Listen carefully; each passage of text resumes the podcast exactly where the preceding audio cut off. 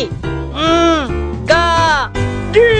ぽんポッドキャストでお送りしている立ち読みスト立花慎吾の雑誌チェック。ついに YouTube 動画版の配信がスタートしました。立ち読みストで検索。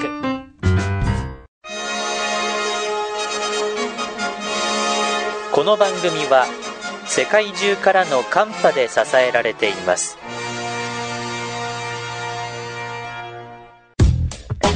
おはこんばんちは立ち読みストの慎吾です。私にとって今日は2023年5月18日木曜日です。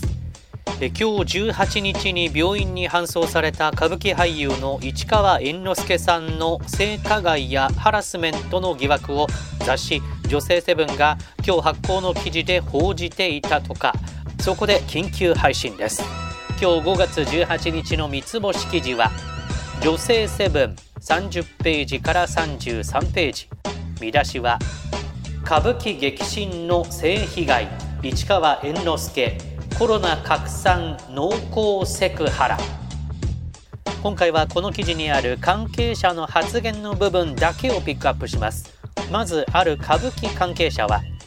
300人ほどいる歌舞伎役者の中でも自分の名前を前面に出して大きな興行を受けるのは成田屋の市川團十郎や音羽屋の尾上菊之助などほんの一握りだけです。中でも澤高屋の中心である市川猿之助は歌舞伎はもちろん NHK の大河ドラマ「風林火山」に武田信玄役でドラマ初出演を果たして以降 TBS の半沢直樹や NHK の「鎌倉殿の13人」などの話題作にも出演経験がありトップレベルの人気を誇ります。当然集客の力も折り紙付き。今の歌舞伎の屋台骨を支える名優トップスターと言っていいでしょう。続いてある劇場関係者は猿之助さんの舞台に立った経験を持つある役者は猿之助さんとの関係性にかなり苦悩していました。例えば、地方興行などの際に、頻繁に猿之助さんのホテルの部屋に誘われ、お酒に付き合わされていました。そればかりか、隣に寝なさいと指示され、横になると、布団の中に潜り込んできて、キスをされたり、体をもてあそばれたりと、過剰な性的スキンシップをされるというんです。師匠と弟子、座長と役者、裏方の関係は絶対で、無言の圧力の中で間違っても口答えしたりすることはできません。性被害に悩んだ役者も我慢するしかないと無言で耐えていたと言います。厳然たる上下関係を感じ、泣き寝入りするしかないんです。続いて別の劇場関係者は劇場のスタッフが猿之助さんからキスを求められたことがあったそうです。そのスタッフは猿之助さんの公演に携わってきていた人でしたがキスを拒絶した途端次の公演から担当を外されてしまいました。次にある澤高屋関係者は猿之助さんは陽気でチャーミングで遮奪でいいお兄さんキャラなのはその通りです。ただ夜にお酒を飲んだ後二人きりになるのが怖いんです。私の場合はタクシーで手をつなぐのが当たり前でキスをされたり下半身を好き勝手にされたりする程度でしたが周りにはもっと深刻な接触を求められている人もいました。拒否したらどうなるか。狭い世界なので断るのは本当に勇気がいることなんです。続いて先ほどの劇場関係者は。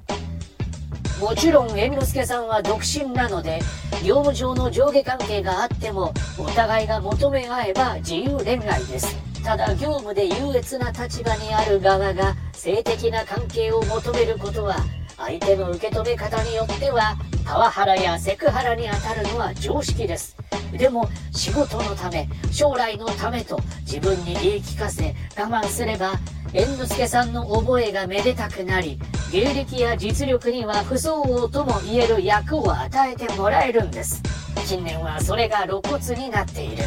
10年20年と歌舞伎をやってきた役者がエキストラのような役をやり覚えめでたい駆け出しのアクション俳優が突然新作歌舞伎で大役を任されるんです。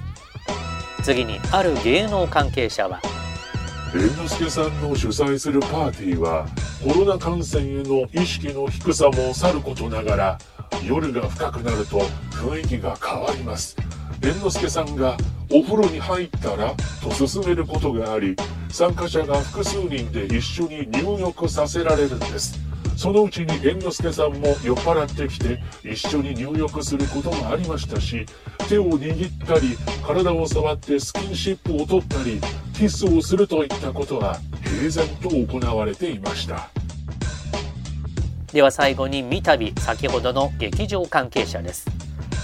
一般社会では絶対に許されませんよ。ですが、猿之助さんはそういった行為が許されないことだと認識できていないように感じられるんです。澤高屋のリーダーという立場上、誰もそれはおかしいことだよと注意できない。当たり前のように行われ、それがエスカレートして、上下関係で下に当たる人の気持ちを全く考えられなくなってしまう。まるで裸の王様です。